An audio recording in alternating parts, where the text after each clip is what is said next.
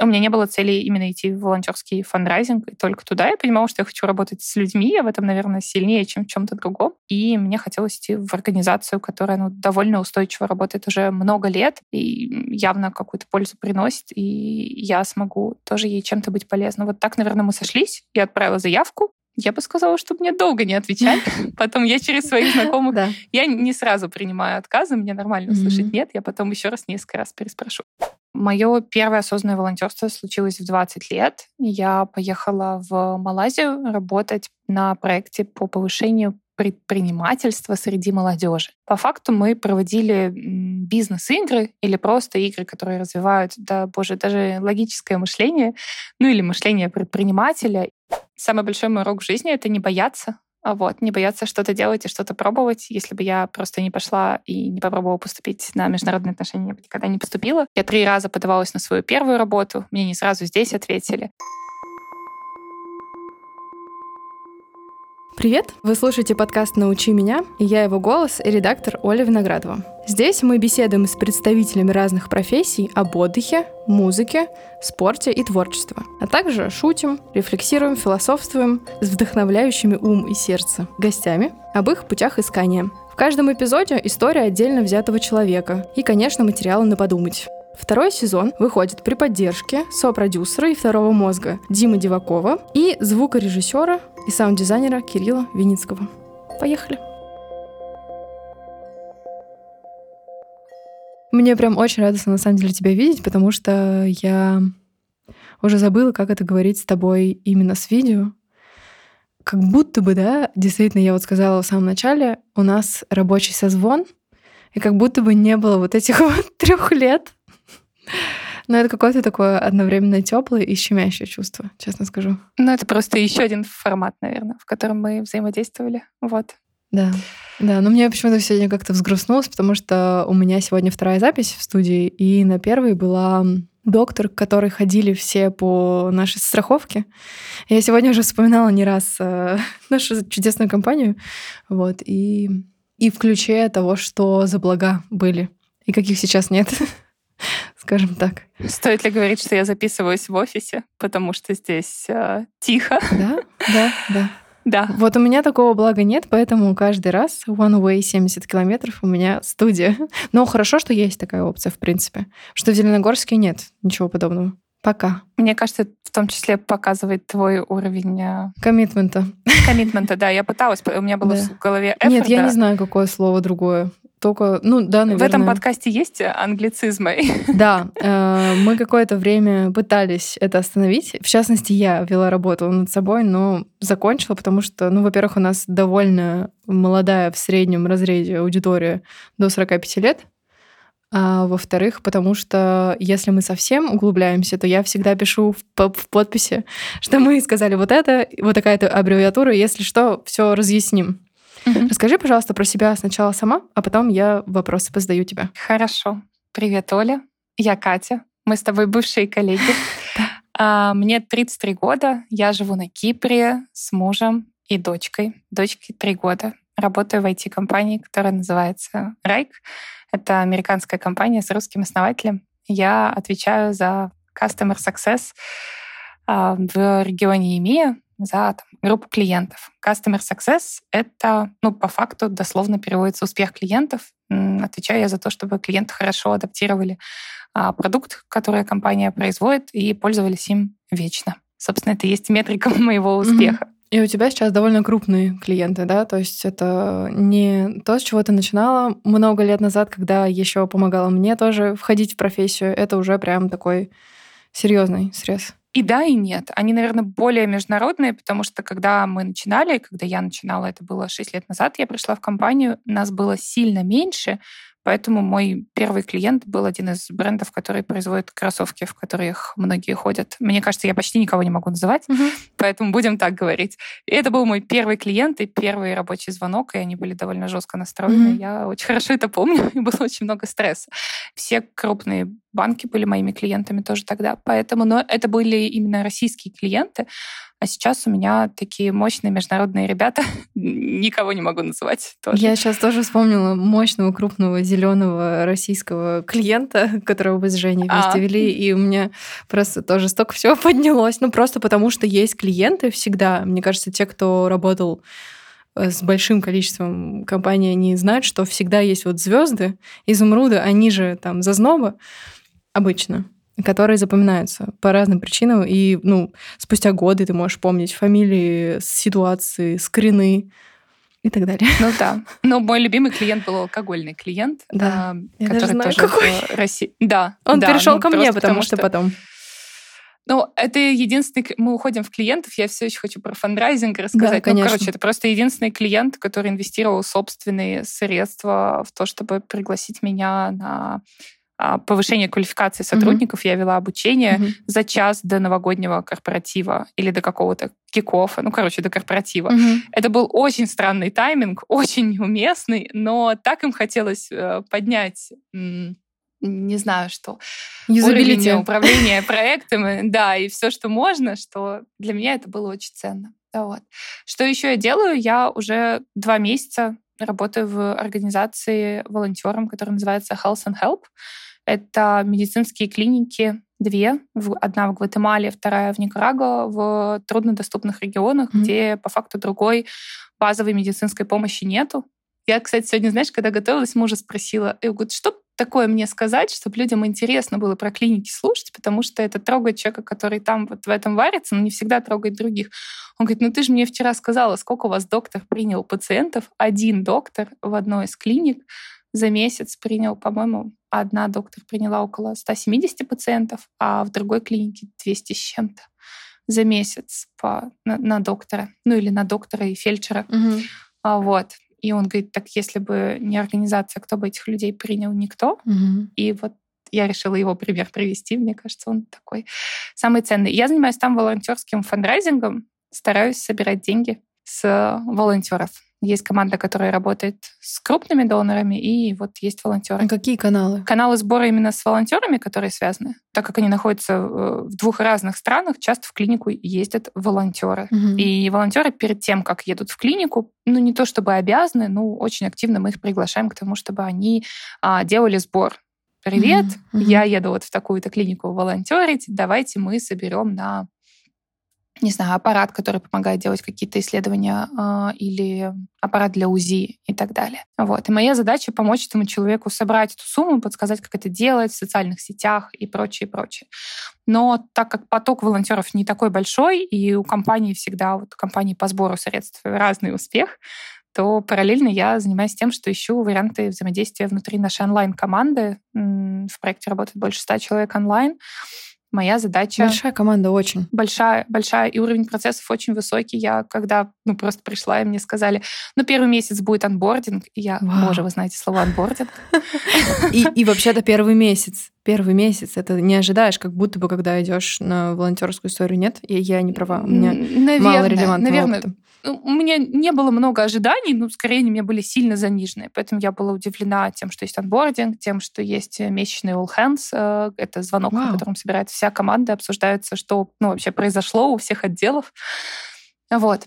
Возвращаясь к фандрайзингу, э, моя задача замотивировать э, участников онлайн-команды тоже делать какие-то сборы. Может быть, к Новому году. Mm-hmm. Может быть, попросить на день рождения не дарить цветы, а вот прислать денежку в пользу организации. И здесь, с одной стороны, много просто такой административной работы, но по факту, мне кажется, она вся связана с э, мотивацией, это какой-то коучинг, смесь коучинга и психологии, mm-hmm.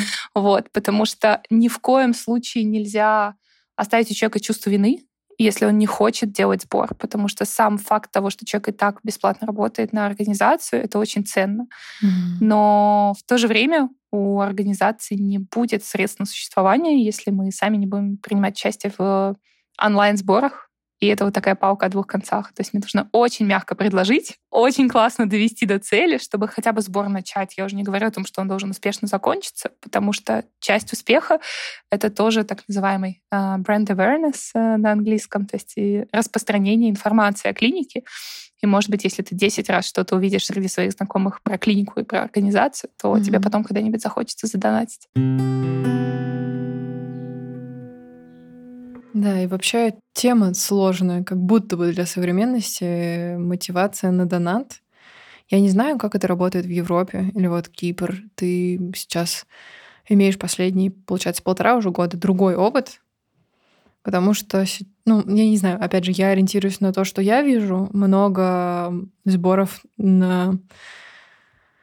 Мы будем запихивать на Угу много и каналов, и блогеров про это. Вот. Понятно, что локальных конфликтов много в мире. Просто каких-то мы знаем просто потому, что мы живем рядом больше, каких-то меньше. Кто-то интересуется, кто-то нет. Интересно, как с кругом общения это может быть связано. То есть вот насколько твоя дорога в эту тему, если можно так назвать, кажется, какое-то грубое слово, ну вот фандрайзинг, да, в волонтерство, насколько она была связана с людьми, которые тебя окружали, или это внутренний порыв в первую очередь? Вообще не связано, на мой взгляд. А, ну, окей, э, мой уровень проблем, естественно, ты закрываешь их в какой-то там считай, по пирамиде, допустим, mm-hmm. Да, да. И это явно не самый первый уровень а, пойти кому-то да. отдавать, если у тебя не закрыта куча всего другого. Поэтому, да, это связано, наверное, там, с ситуацией, в которой я нахожусь. Я могу сейчас отдавать, несмотря на то, что это, ну, как бы а, влияет на мое качественное время дома, с семьей и прочее. Для меня это, с одной стороны, такой вот шанс что-то сделать в социальной сфере. У меня всегда была такая цель. Mm-hmm. А второе, это, наверное, шанс построить какую-то карьеру в области корпоративной социальной ответственности в том числе. Вот. И это очень интересно, потому что ну, у тебя большая зона ответственности, э, так как не так много наверное, человек, и много идей можно применить. Все равно НКО — это всегда что-то вроде стартапа.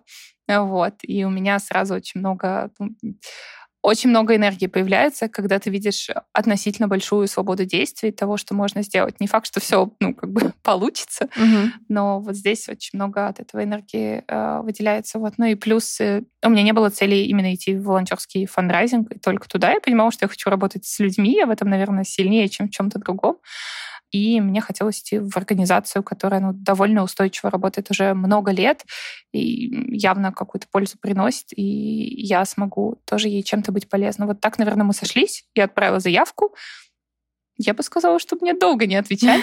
Потом я через своих знакомых... Да. Я не, не сразу принимаю отказы, мне нормально услышать mm-hmm. нет. Я потом еще раз несколько раз переспрошу. В общем, я переспросила еще несколько раз.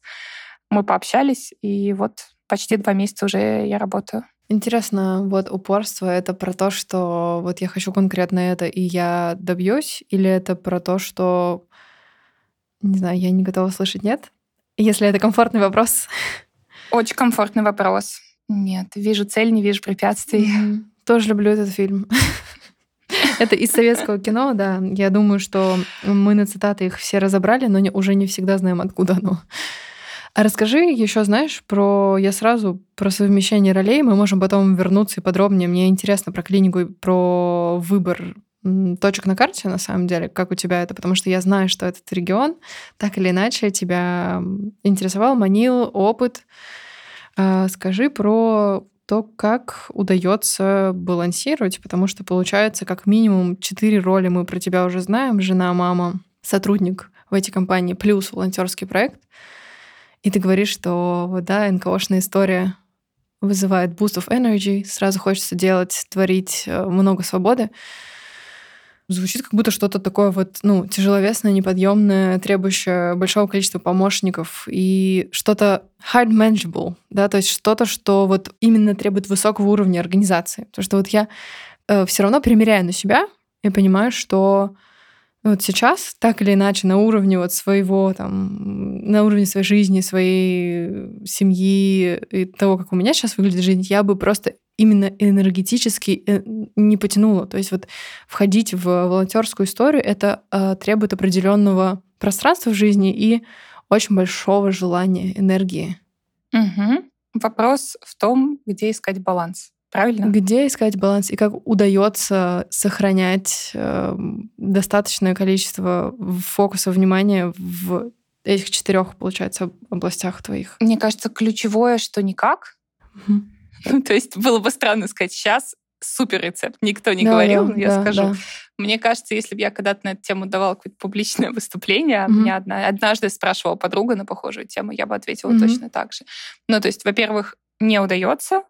Во-вторых, а, у меня действительно есть секрет, и я боюсь его озвучивать, потому что коллеги тоже это слушают. Ну, как бы эм, сейчас скажу корректно, чтобы не запикивать.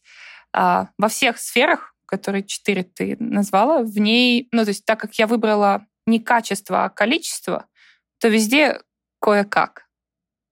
Ну, то есть э, везде есть стресс, везде все недоделано так, как бы хотелось.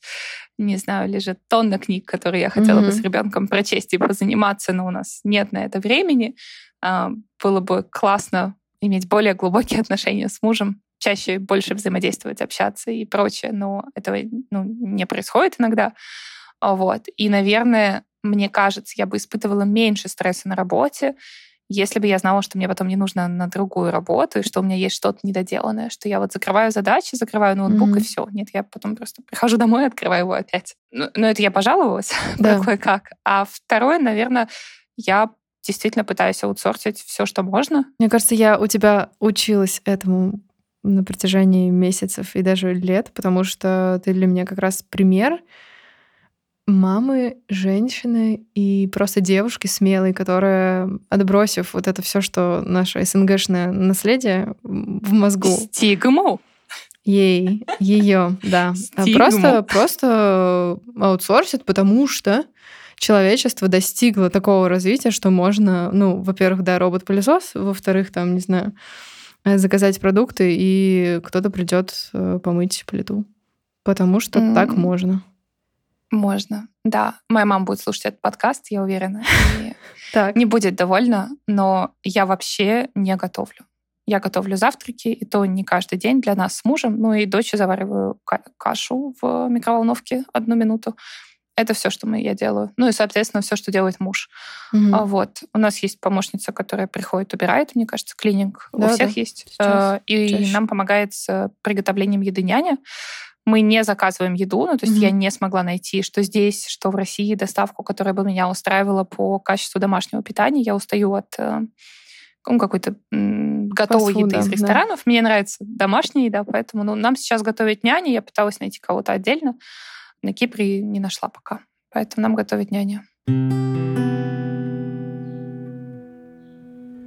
Слушай, а вот я думаю, что здесь, в принципе, я помню, мы, мы обсуждали в каких-то там, да, из чатиков еду, которая, ну, условно, после родов или там просто когда хочется не готовить неделю, приезжает она вкусная, она может надоедать, потому что она повторяется, но это все равно цена еще. Нет ли такого, что на Кипре тоже есть э, какое-то количество компаний, которые делают действительно вкусную для тебя, например, да, какую-то э, зеленую, хочется сказать, полезную еду при этом, да, которая не там вафля с сгущенкой условной, а именно, не знаю, котлетки с пюре. Извините, кто не ел сейчас?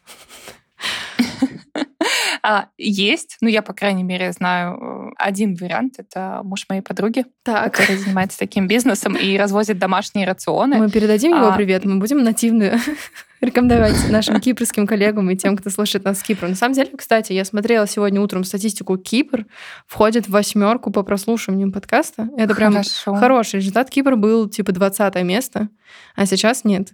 Наверное, Катя сделала какую-то рекламу. Хорошо, я, ну, ну да, я делала какую-то рекламу. Продолжим серию да, моих да, реклам. Денис, да. прекрасные рационы. Прекрасные рационы. Денис. Никосия. Денис Никосия, но да. и в Ларнаку тоже возит. А, да, это один из вариантов. Угу да, если ты готовишь дома из там, продуктов, которые закупает другой человек себе, то это, ну, естественно, выходит экономичнее, потому что это убирает э, там, наценки и прочее. Mm-hmm. А, на самом деле, э, когда у нас появился повар в России, я получала, я веду блог в Инстаграм, э, а нельзя говорить, в да можно, нельзя запикаем, уберем. Такое отвратительное слово «нельзя грамм». Такое вот, не знаю, меня почему-то так коробит, но я его везде слышу. Но ну, как будто, вы знаешь, все понимают, но мне кажется, мир сейчас такой. Все понимают, но как бы... Только этого В общем, мало. веду я блог, и когда я выкладывала повара, который появился у нас еще в России, в Санкт-Петербурге, угу. были разные комментарии, в том числе такие токсичные. Да, я того, догадываюсь. Что, а, ты там что-то, да, даже если я там что-то, ну, классно же, классно же, что что-то меняется, и да. там какой-то, не знаю, допустим, уровень дохода или что-то другое растет. Нет, повар в России стоил 2000 рублей, потом мы подняли ему зарплату до двух с половиной. Когда я об этом писала, все очень удивились. Ну, mm-hmm. просто этот вопрос можно исследовать. Это действительно mm-hmm. не так дорого стоит. За день работы. Mm-hmm. Ну, то есть он э, готовит при этом с запасом. Это не то, что он работает каждый день. Нет, нет, он готовил нам на 4 дня, плюс заморозка, и было mm-hmm. очень много еды. Мы отправляли еще э, дедушке, я отправляла. Такая классная кухня у вас. Я вспомнила сейчас, как котик сидит на коленках. О, боже, не говори, это очень больно. Котик, э, котика пришлось оставить. У нас mm-hmm. была кошка, и мы, когда уезжали э, на Кипр, релацировались довольно быстро, поэтому оставили кошку нашей няне. У нее хорошая жизнь в большом загородном доме, но все равно это немножко так триггерит. Да, конечно, тем более времени прошло мало. Извини, я не подумала. У меня, знаешь, такое тактильное восприятие. В смысле, что я вспомнила красивую кухню с Ингой сделанной. Еще одна реклама, да? У нас есть, если что, контакты дизайнер. Я буквально вчера, не поверишь, Катя, вчера я давала ее контакт новой девочке очередной, и вчера я Инге отправляла фотку из санузла, который мы вот только закончили, 20 год, проект. 23 сейчас на дворе. Ну, дизайн. Сложная история, и вот это факт против желания. Скажи, пожалуйста, еще про адаптацию, потому что я догадываюсь, что за полтора года вы довольно неплохо ассимилировались. Наверное, особенно ребенок, который более адаптивен от природы. Мы слишком хорошо ассимилировались. Я бы даже не хотела, чтобы мы так хорошо, потому что это очень стопорит на текущий момент, а я не очень хочу быть привязанной настолько сильно к одному месту, но я как думаю про какую-то дальнейшую релокацию с Кипра или какие-то дальнейшие шаги, то прям кажется, ты живешь, ну у тебя настолько все классно, зачем куда-то двигаться. Я тебя перебила, вопрос был про адаптацию. Угу. Ты хочешь еще что-нибудь про него договорить? Нет, я просто хотела спросить, э, если в это, опять же, извини за повторение, комфортно идти. Да, во все комфортно. Насколько быстро это уложилось э, в головах, в душе, потому что понятно, что какое-то количество времени было боязно, и там не хотелось, э, не моглось возвращаться в Россию, там, да, что-то осталось, что-то приобрелось. Как вот именно с течением времени взгляд поменялся. И да, как проходила адаптация. Я понимаю, что вопрос большой, но вот что ты захочешь подсветить? Расскажи нам. Мне кажется, важно осознавать, что мы не выбирали Кипр, нам его предложила компания. А, Кипр после выбрал начала... вас. Кипр выбрал нас, да, после начала определенных действий. Э, продолжать свою работу мы могли только вне территории России. И э, Кипр был одним из вариантов в смысле единственным вариантом на тот момент. Поэтому мы его не выбирали, это влияет на отношения. То есть это не то, что мы мечтали всю жизнь переехать в Италию, вот оно с нами случилось, и это раз. Но в то же время мы уезжали, понимая, что иначе мы ну, не сможем сохранить, там, или я не смогу сохранить работу. Мой муж э, по-прежнему работает на компанию в России ну, как бы, если бы мы выбрали сами, какие-то у нас были бы иллюзии, они или там обо что-то разбились, или наоборот, а, все было бы классно дома, а здесь вот все было бы плохо, то было бы другое ощущение. Но так как мы понимаем, что есть моменты, которые мы, как семья, нам не нравятся, и мы сейчас я сейчас, мне даже за себя проще говорить, э, не готова вернуться назад, то отношение к месту, где ты находишься, сразу немного меняется. И ты его смотришь уже не через призму, а вот у нас в Питере так, а что у вас тут на вашем Кипре? А ты немножко по-другому на это смотришь. Поэтому, мне кажется, нам было сильно легче. Ну, Сама адаптация... Дано, да? Вот есть сильное дано, и ты, ну, типа стихийное бедствие, типа обстоятельства непреодолимой силы, по сути, да? Ну, условно. То есть все равно оставляя выбор. Вроде того. Да, оставляя выбор, но при этом, наверное, с точки зрения принятия, вот как ты говоришь, проще, чем если бы ты взяла, не знаю, карандаш и там ткнула в карту или, да, мечтая о, не знаю, условной Австралии, туда полетела. Я считаю, что проще, да, потому что мы уезжали не за чем-то, а от чего-то. И поэтому воспринимать все здесь намного проще. Кипр супер простой в плане адаптации. Если ты захочешь, можно даже жить такому в пузыре или в комьюнити русскоговорящих. Если не захочешь, можно общаться с местными, и ну, у нас даже получается строить какие-то связи с э, местными. У меня есть полтора кипрских друга. Пускают, да? Не держит вот эту вот дистанцию. Они пускают. Здесь нет, на мой взгляд, барьеров, особенно mm-hmm. если ты сам еще будешь как-то проявлять инициативу. А почти все говорят на английском. Это убирает языковой барьер очень сильно. А все взрослое население, пожилое, говорит 80 плюс, все говорят. Понятно, что это связано с там, историческим контекстом и присутствием а, Англии на острове в той или иной э, мере. В общем, язык все понятно, культура близкая нам, такая же религия, тоже христианство. На Пасху здесь вообще просто у них почти Новый год второй. Можно, моя дочь сейчас ходит в русский садик, только со следующего года я надеюсь попасть в английский. То есть с этим тоже не было проблем. Наверное, еще часть адаптации заключалась в том, что я переехала в декрете, вот, и вышла на работу сразу сюда, и дочь сразу пошла в сад. Но от этого, может быть, было легче. Мы не думали, как это так, вот, боже, там, ей еще нету трех лет, ей вообще-то двух еще не было. И был один и сейчас помню, один и одиннадцать, наверное, когда она пошла. Плюс она начала сразу болеть постоянно. И я прям помню, я звонила нашей хозяйке квартиры и говорила, вы точно чистили кондиционер? У меня дочь болеет каждую неделю. Это все, наверное, из-за кондиционеров. Но она мне объяснила, что Кейт, ты просто отвела ребенка в сад, и это норма. И как бы тут несколько адаптаций. Адаптация к роли работающей мамы, адаптация к тому, что ребенок ходит в сад, все эти кризисы двух лет, и у нас с мужем сильно поменялись роли. Ну, то есть он работал один, я не работала. У нас было разное распределение обязанностей. Мне кажется, какое-то время у нас, как у семьи, ушло на то, чтобы понять, мы теперь работаем вдвоем, и надо как-то по-другому уже все распределять, чтобы мы куда-нибудь вообще не порушилось все. Не скатились, да, да. И вообще-то очень щипет в носу. Я сейчас прям телом, честно скажу, чувствую очень активно, потому что мы не просто э, ведущий подкаста и гость подкаста. И Катя, я себя считаю своим другом, и я знаю много историй, и я реально, как высокочувствительный человек, чувствую кожей, чувствую нутром. Знаешь, вот как фантомная боль до сих пор.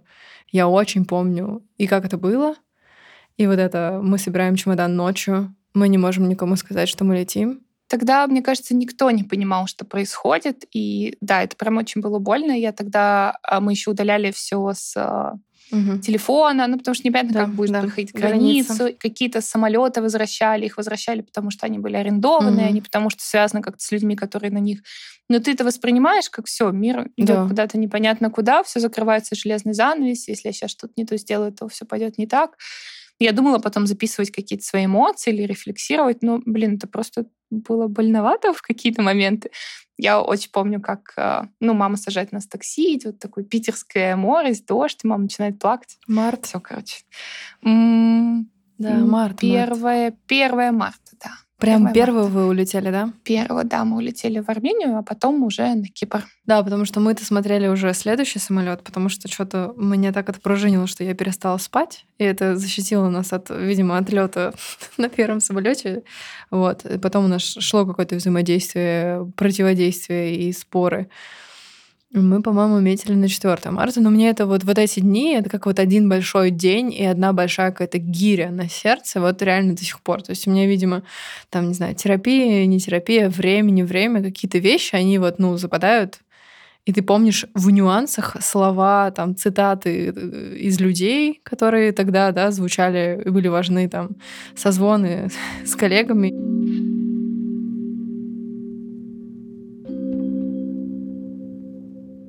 Я очень помню почему-то, вот это тоже глупо, опять про кота, как ребята в чатике, у меня реально комок в горле, честно говоря, переписывали, что они с котами стоят ночью в определенных клиниках, там их всего, по-моему, три было по городу, чтобы улететь с котами. Ну, в смысле, что когда-нибудь мы вспомним это и не поверится самим. Ну, просто это такое вот что не было ни 10 лет назад, ни да и боже не будет через 10. Вот попали мы в такое время, опять 90-е, да, мы росли. У нас, Катя, один год рождения.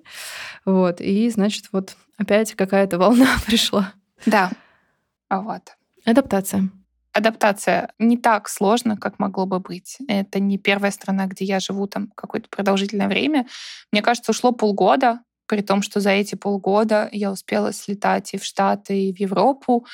И у меня была очень такая сильная депрессионная волна. На Кипре вообще лето самое тяжелое, потому что у тебя за окном в Никосии плюс 42, ты сидишь дома, никуда выйти не можешь. Вот этот вечный кондиционер, с ребенком тоже сложновато дома сидеть в жару. Еще там садика нет последнюю неделю августа, и я еще поехала в Штаты, где место, где я была, там было куча зелени, все для детей, площадки. На Кипре, опять же, плохие детские площадки, они не так развиты было тяжело. Ну, типа, ты видишь, что может быть по-другому, но как не понимаешь, как туда попасть, что сделать. А потом наступил ноябрь, наверное.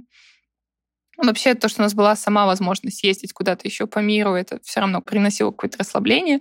В августе к нам прилетала моя мама, то есть по факту мы не виделись 4 месяца, потом к нам приезжали друзья, а, было какое-то общение, и во всем мире стало, вот как ты знаешь, пасмурно, слякотно, а у нас светило солнце, мы ходили просто в джинсах и в рубашках, все позеленело, весь остров, все, что было выжженная земля, там везде начала расти трава. Ну, естественно, такое количество солнца влияет очень сильно на гормональную систему. Я поняла, что вообще очень классно. Мы постоянно куда-то ездим, у нас довольно большой круг общения здесь. Э, ну, во-первых, потому что большая часть компании здесь находится, плюс как-то мы сами понаходили каких-то друзей, знакомых. И мне было очень классно. Я прям была настолько влюбленная в остров. Я прям помню, наверное, полгода на адаптацию, и следующие полгода были вообще просто Медовый месяц с островом. Эмоции. Медовый месяц, да, начался медовый месяц. Вот. Я помню, я смотрела, извини, перебиваю, интервью с Верой Полосковой как раз у Дудя, и она как раз э, в медовый месяц с островом, с тем же самым, записывает э, интервью про школу детскую, про море, про все, при том, что да, ей было очень тяжело и все такое, но вот так или иначе, оно все равно случается с местом, похоже. Вот у меня ребята сейчас в Амстердаме, несколько семей, ну, кто-то там 10 лет уже, а кто-то год или там еще меньше. И тоже вот тяжело и трудно, но вот это вот, когда ты поднимаешь голову, вот это небо, вот эти гуси, которые по траве ходят э, в декабре по зеленой траве. Видимо, какие-то вещи очень простые, человеческие. Ну, то есть море и солнце вот у тех, кто вырос в Петербурге, наверное, всегда будет ассоциироваться с отпуском и какой-то счастливой жизнью. Не знаю, у тебя же просто еще был... Хороший триггер. Да, опыт да. Э, работы в Америке по work and travel ну, по сути, тоже, наверное, какой-то солнечный, да, условно солнце море, да, ну, там другое, конечно, но все равно как будто чуть-чуть другой климат, или я ошибаюсь по локации? Нет, не совсем. Во-первых, ну, я была там не столько, не так долго, как здесь. Я была сначала действительно, да, на побережье, но там океан, было холодно купаться, но было, да, солнечно и очень жарко. А потом я уехала уже на более такую офисную работу. Вот, я делала маркетинг для одного колледжа американского в основном SMM и офлайн маркетинг и так далее, стратегию. И это было в Вашингтоне, Вашингтон, Д.С. Там было очень жарко, но моря не было, но было очень зелено. Вашингтон для меня вообще такой город, как Питер, если сравнивать. Наверное, если бы я могла бы выбирать, где жить, я бы вообще ну, ну, либо какая-то очень классная Калифорния с калифорнийской зарплатой, либо Вашингтон. Вот. Даже, наверное, не сам центр, а где-нибудь за ним. Вот я жила в Арлингтоне, мне очень нравилось. У нас там кролики бегали, была зеленая трава и да. Кипр сам по себе еще очень спокойный. Здесь есть такое выражение «сига-сига». Дословно это переводится потише-потише или помедленнее-помедленнее. Ну и в целом это описывает, когда что-то будет. Сига-сига. Ну, не волнуйся, Когда-нибудь. потихонечку когда-нибудь или никогда-нибудь. Угу. Мы, кстати, мало с этим сталкивались, но все первые три месяца было ощущение, что Кипр нас останавливает, просто вот затормаживает, спокойнее, все нормально. А у меня есть сад на балконе, у меня там уже столько разных растений, сменилось, конечно, многие, Можно но... фото будет потом нам посмотреть всем вместе? Можно, можно. Будет найти его в каком-то лучшем виде, не сейчас, не mm летом, но в целом там, э, там растет клубника, а вот, сейчас не сезон, я надеюсь, ее дальше уже она будет цвести уже в декабре, в январе должны быть ягоды в феврале. Там есть пальмы, цветы, но вот э, никогда не думала, что я буду ухаживать за растениями, и мне будет доставлять удовольствие. Есть такой мем про возраст, что когда тебе там, не знаю, 15, ты осуждаешь маму, которая баночки привозит с дачи, или какую-то тетю, которая кабачок тебе принесла. А когда тебе 33, вот как я сейчас, сидишь на грядке с клубникой и усы отдираешь. Угу. Да, ну примерно так, на самом деле. У меня есть похожий мем. Было два дня рождения, в которых я принимала участие как гость.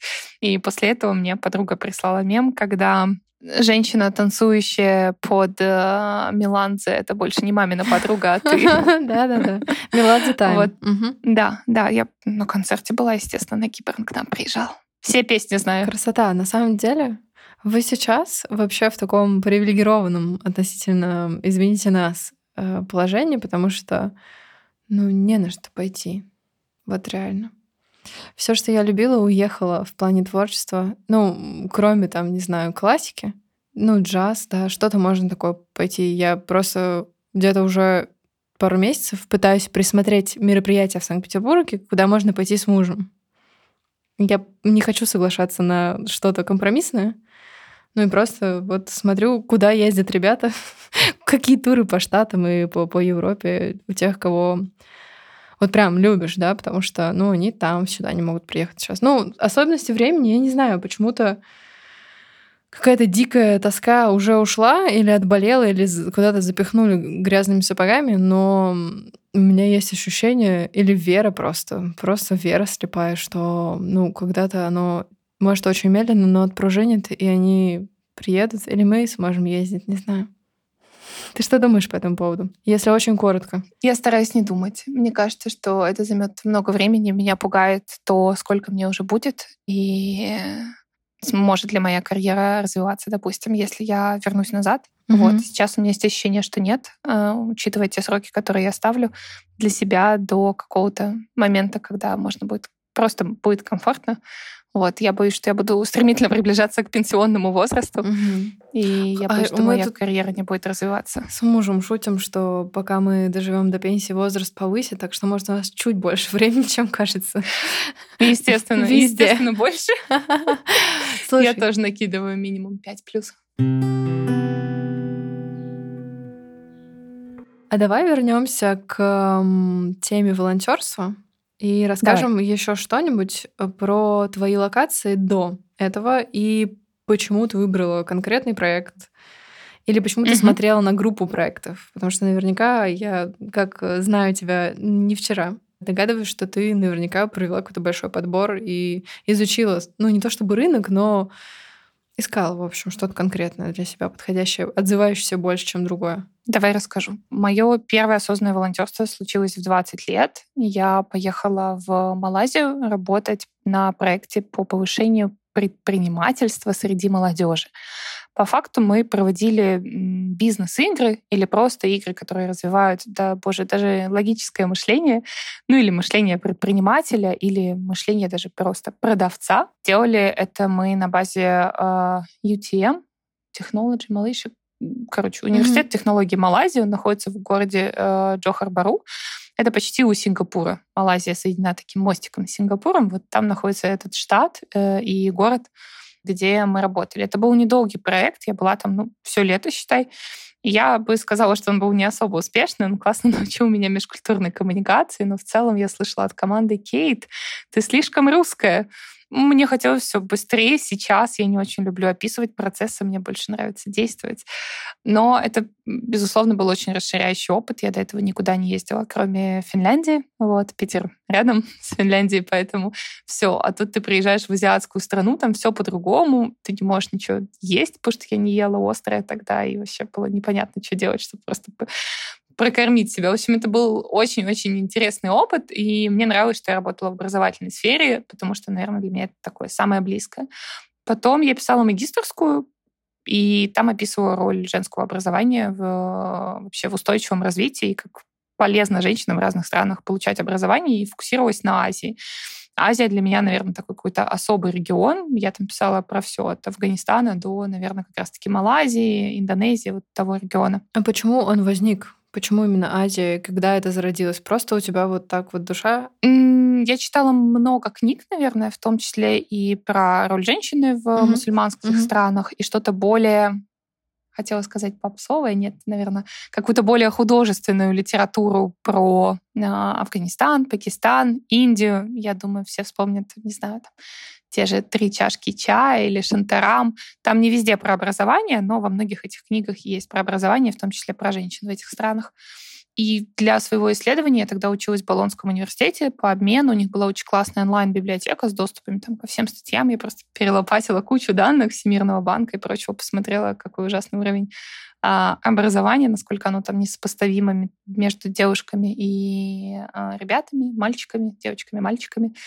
Вот. И как сильно ну, может поменяться картина в плане, я не знаю, даже здоровья, как влияет уровень образования на здоровье нации, потому что они понимают, ну, просто, хочется сказать, тупо, что делать. Э, один из примеров был, чтобы конкретно супервысокая смертность э, при диарее, просто потому что население не знало, что нужно много пить воды, и что происходит обезвоживание, и как сильно влияет образование. То есть мы не говорим про счет или про письмо, в образование очень много моментов или аспектов входит. Всегда меня триггерило. Я закончила университет, хотела этим заниматься, не нашла работу решила, что поеду-ка я работать в ООН через год. А в Питере, напомни, пожалуйста, где ты училась? Я как-то упустила для себя даже это. А, я училась в СПБГУ на международных отношениях. Mm-hmm. Я заканчивала там магистратуру. До этого училась в торгово-экономическом университете. Он сейчас является частью политеха. Угу. Ну, то есть, по факту, я 7 лет училась, 5 лет на специалитете и 2 года потом в магистратуре.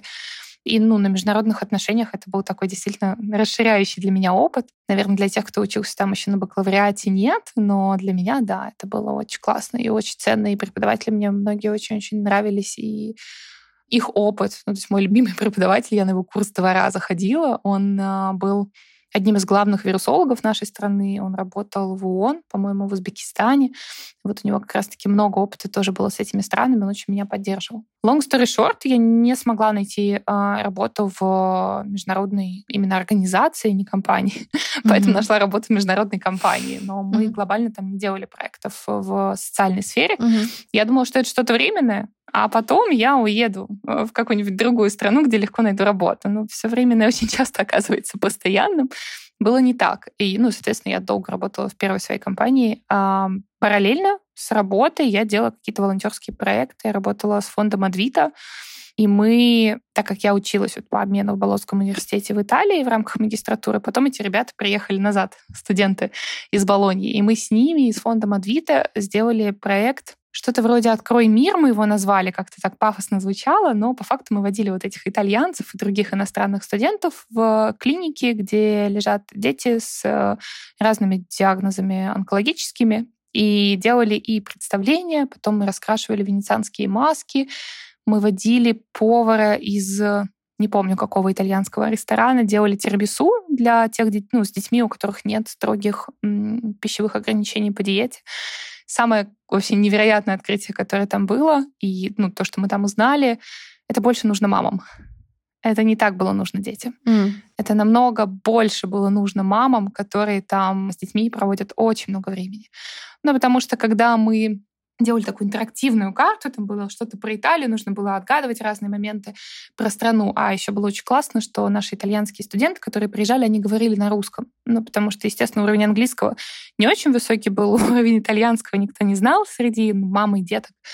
А вот то, что они говорили хоть и с акцентом на русском, вызывало колоссальное умиление, и то, как ну, пытались занести какие-то моменты. Вот эти мамы, я помню, они очень сильно включались, mm-hmm. когда мы делали викторину про там, Италию и какие-то моменты про Италию. Вот. Был очень классный проект. Мы сделали его, по-моему, в нескольких клиниках. Я уже не помню. Помню, что делали в больнице Горбачевой, а дальше не помню, в каких. А скажи еще, пожалуйста, насколько сложно было морально вовлекаться, потому что дети с диагнозами, тоже не каждый сможет. Вот, ну, я почему спрашиваю, потому что мне было тяжело. У меня был опыт детские дома и спектакли в них. Я была Снегурочкой, и когда ты уходишь из зала детского дома, ты Снегурочка, ты в образе. И дети просто не отпускают. Ну, они вот сидят на коленях у тебя. Ну, нет, они не отпускают физически.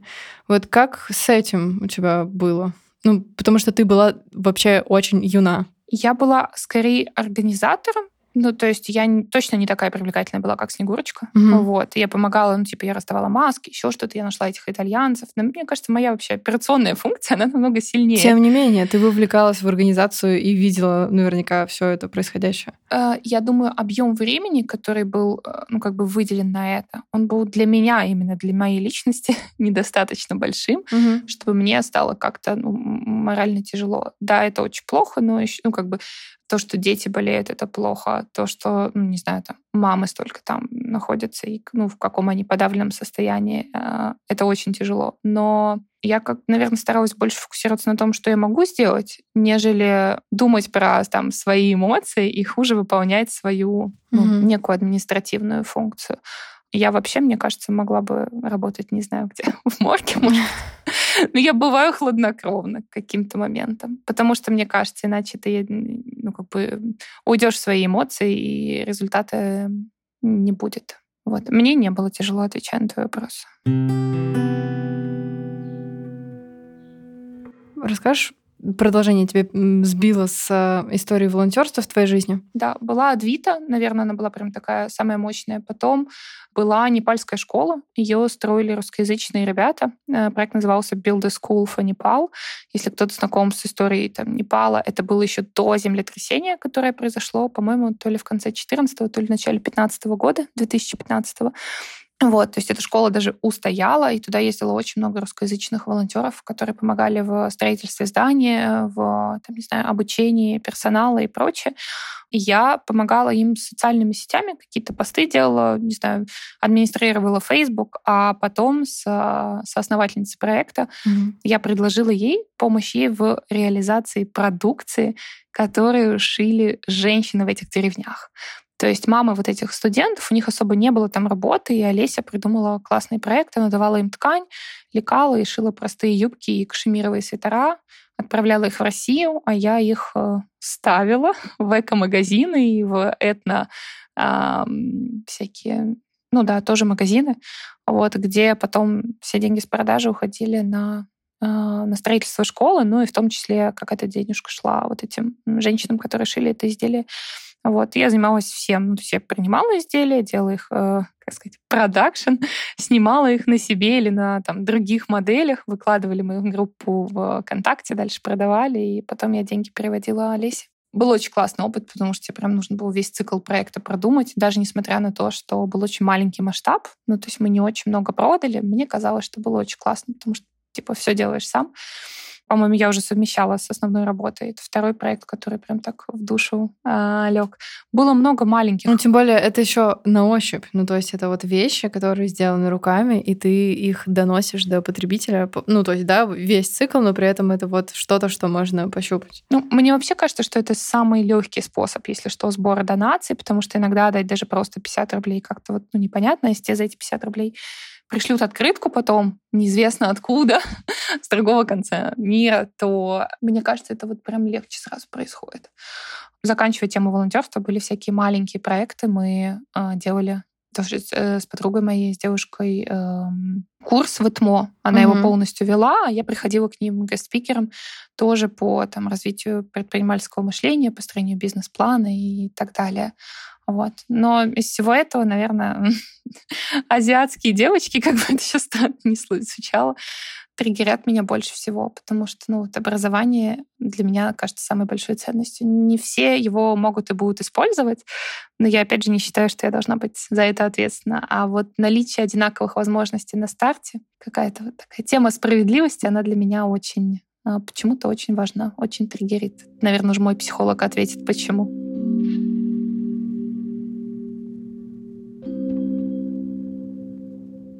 Вообще про справедливость согласна и про то, что вот эта фраза «инвестируйте в образование», этот актив не обесценится, он как-то вот вечный вот кирпичик в моей голове про инвестиции в образование, инвестиции в себя. То есть можно, не знаю, опять же, про совмещение ролей можно там работать в одном месте, а вот как у тебя это удается, вкладывать столько своей энергии, столько своего времени в что-то, что другому позволит получить либо вот медицинские услуги, да, мы начали с этого, либо что-то образовательное и про равенство. Интересно, когда-нибудь, опять же, философский вопрос, будет ли на равных образование в мире? Вот ты говоришь, ты изучала в Болонии, в библиотеке, да, был доступ. Как вот изменится картина? Философский, может быть, такой риторический скорее вопрос. Я думаю, не будем ссылаться на источники Болонского университета, потому что, возможно, я их уже все забыла. Это было, представь себе, 10 лет назад. Я не думаю, что сильно что-то динамичное ну, там, в скором времени изменится. Я очень хорошо смотрю на политику, которая сейчас э, в странах есть, особенно развивающихся странах, когда они заставляют иностранные компании отчислять деньги на социальные проекты. Это является обязательным условием выхода на рынок, допустим, в Индии, угу. в Кении, по-моему, в Нигерии тоже, ну, в общем, в ряде азиатских и африканских стран. Это обязательство, которое накладывается на компании.